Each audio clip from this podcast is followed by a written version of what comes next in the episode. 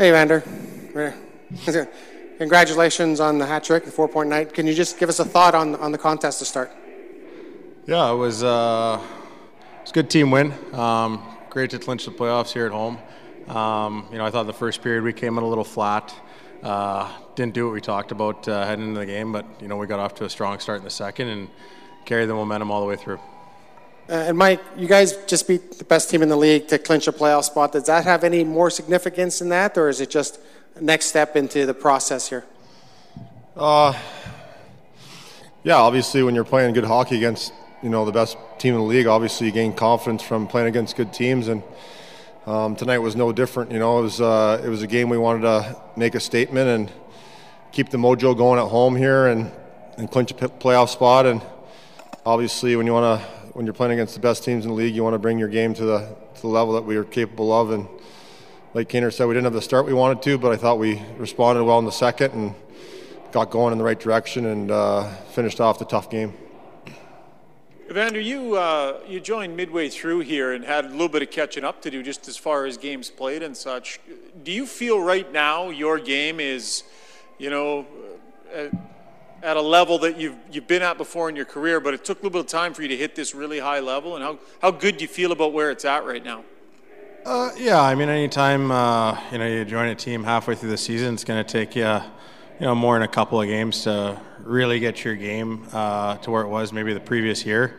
Um, you know, just try to work hard on the ice to to get it to that level, and obviously just uh, continuing to develop chemistry, chemistry with my line mates. Um, you know, that takes a little bit of time, but uh, you know, I really like where things are at right now, and just try to keep building on that. You've played with a few different centers, but McDavid a lot lately. What have you, I don't know if you learned, but what have you sort of adjusted to, you know, in making it work with him as your center? What have you learned about how to make that work? Yeah, I think it's uh, it's it's kind of reading off each other and, and knowing uh, each other's tendencies and you know him getting to figure out my skill set a little bit and, on where he can get me the puck and um, I think that's that's really starting to come along and uh, obviously he's an extremely talented guy and can play with anybody so. Um, it's nice having him as my center. Uh, Mike, it's been maybe you could speak to us about the year a little bit. It's been a you know you didn't play barely in the first half. Uh, Evander wasn't even here. You know, you guys went through a coach this year. It hasn't exactly been uh, you know smooth sailing from start to finish, and here you are playing by far your best hockey of the season when it counts. Can you, you did all that stuff make you a better team in the end?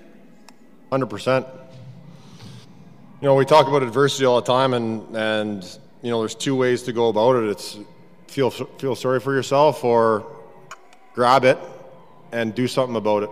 And uh, I really feel like, you know, going through the tough times this year really made this team really stick together and grow and and understand what it takes to to win tight hockey games and to get on a bit of a roll and get some confidence and obviously add in the pieces that we did um, make a difference, um, give you a boost. But um, I think it's uh, you know it's something that you can't really put a finger on, but you just it's it's easy to just stop playing when things are going bad and not and and you know give in. But it's hard to, to battle through those those times, those tough times, and and to do something with it and do something about it. And I feel like that that really teaches this has really taught this, this group a, a valuable lesson, and, and, it's a valuable one going into the most important time of the year. And there's going to be times in the playoffs when it's not going to go your way, but you just got to stick with it, stick together as a group, and good things will happen.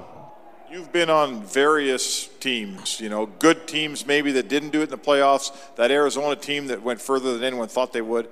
What about this team? Is this, you know, is, you played these cards a lot. What do you see? What do you got in your hand here for this run?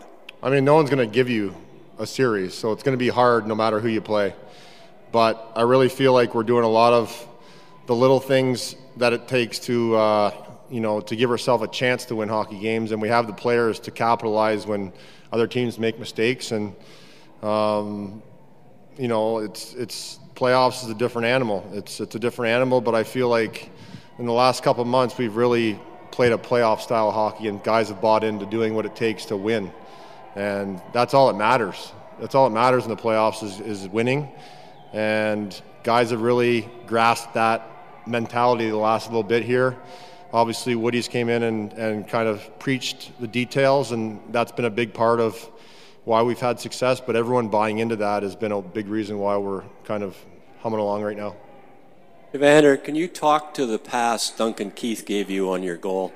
you seemed you went right over, pointed to him, and said that was a hell of a pass. Yeah, or words to that effect. Anyway.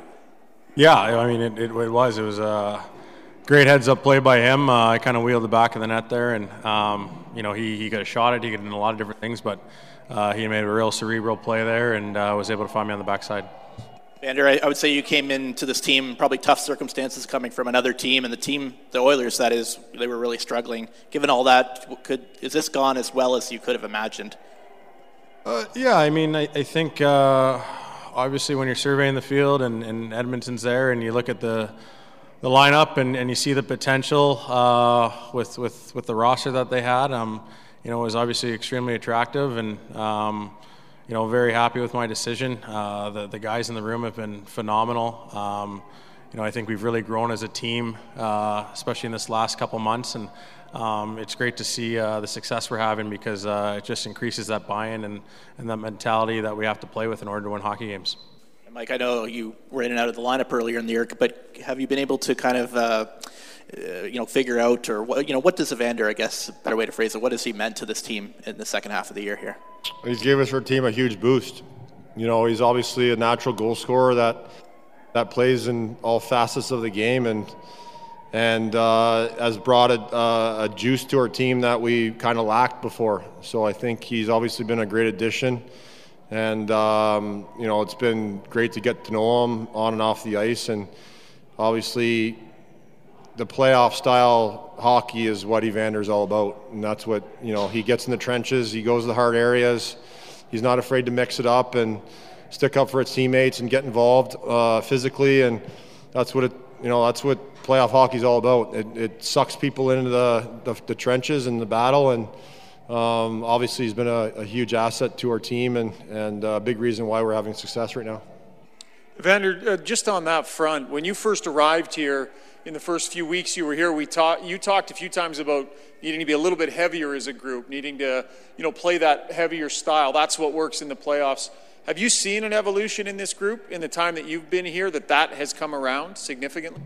Hundred percent. I mean, you just look at uh, our style of play, the way we're winning games. Um, look at a guy like Yamamoto winning battles against guys that are double his size. Uh, Warren Foegele, all through our lineup. Um, you know, even Connor and Drai. You know, you, you, look at how heavy they are down low in the offensive zone. It uh, it uh, you know breeds to the whole team when you see those guys doing that type of stuff. So.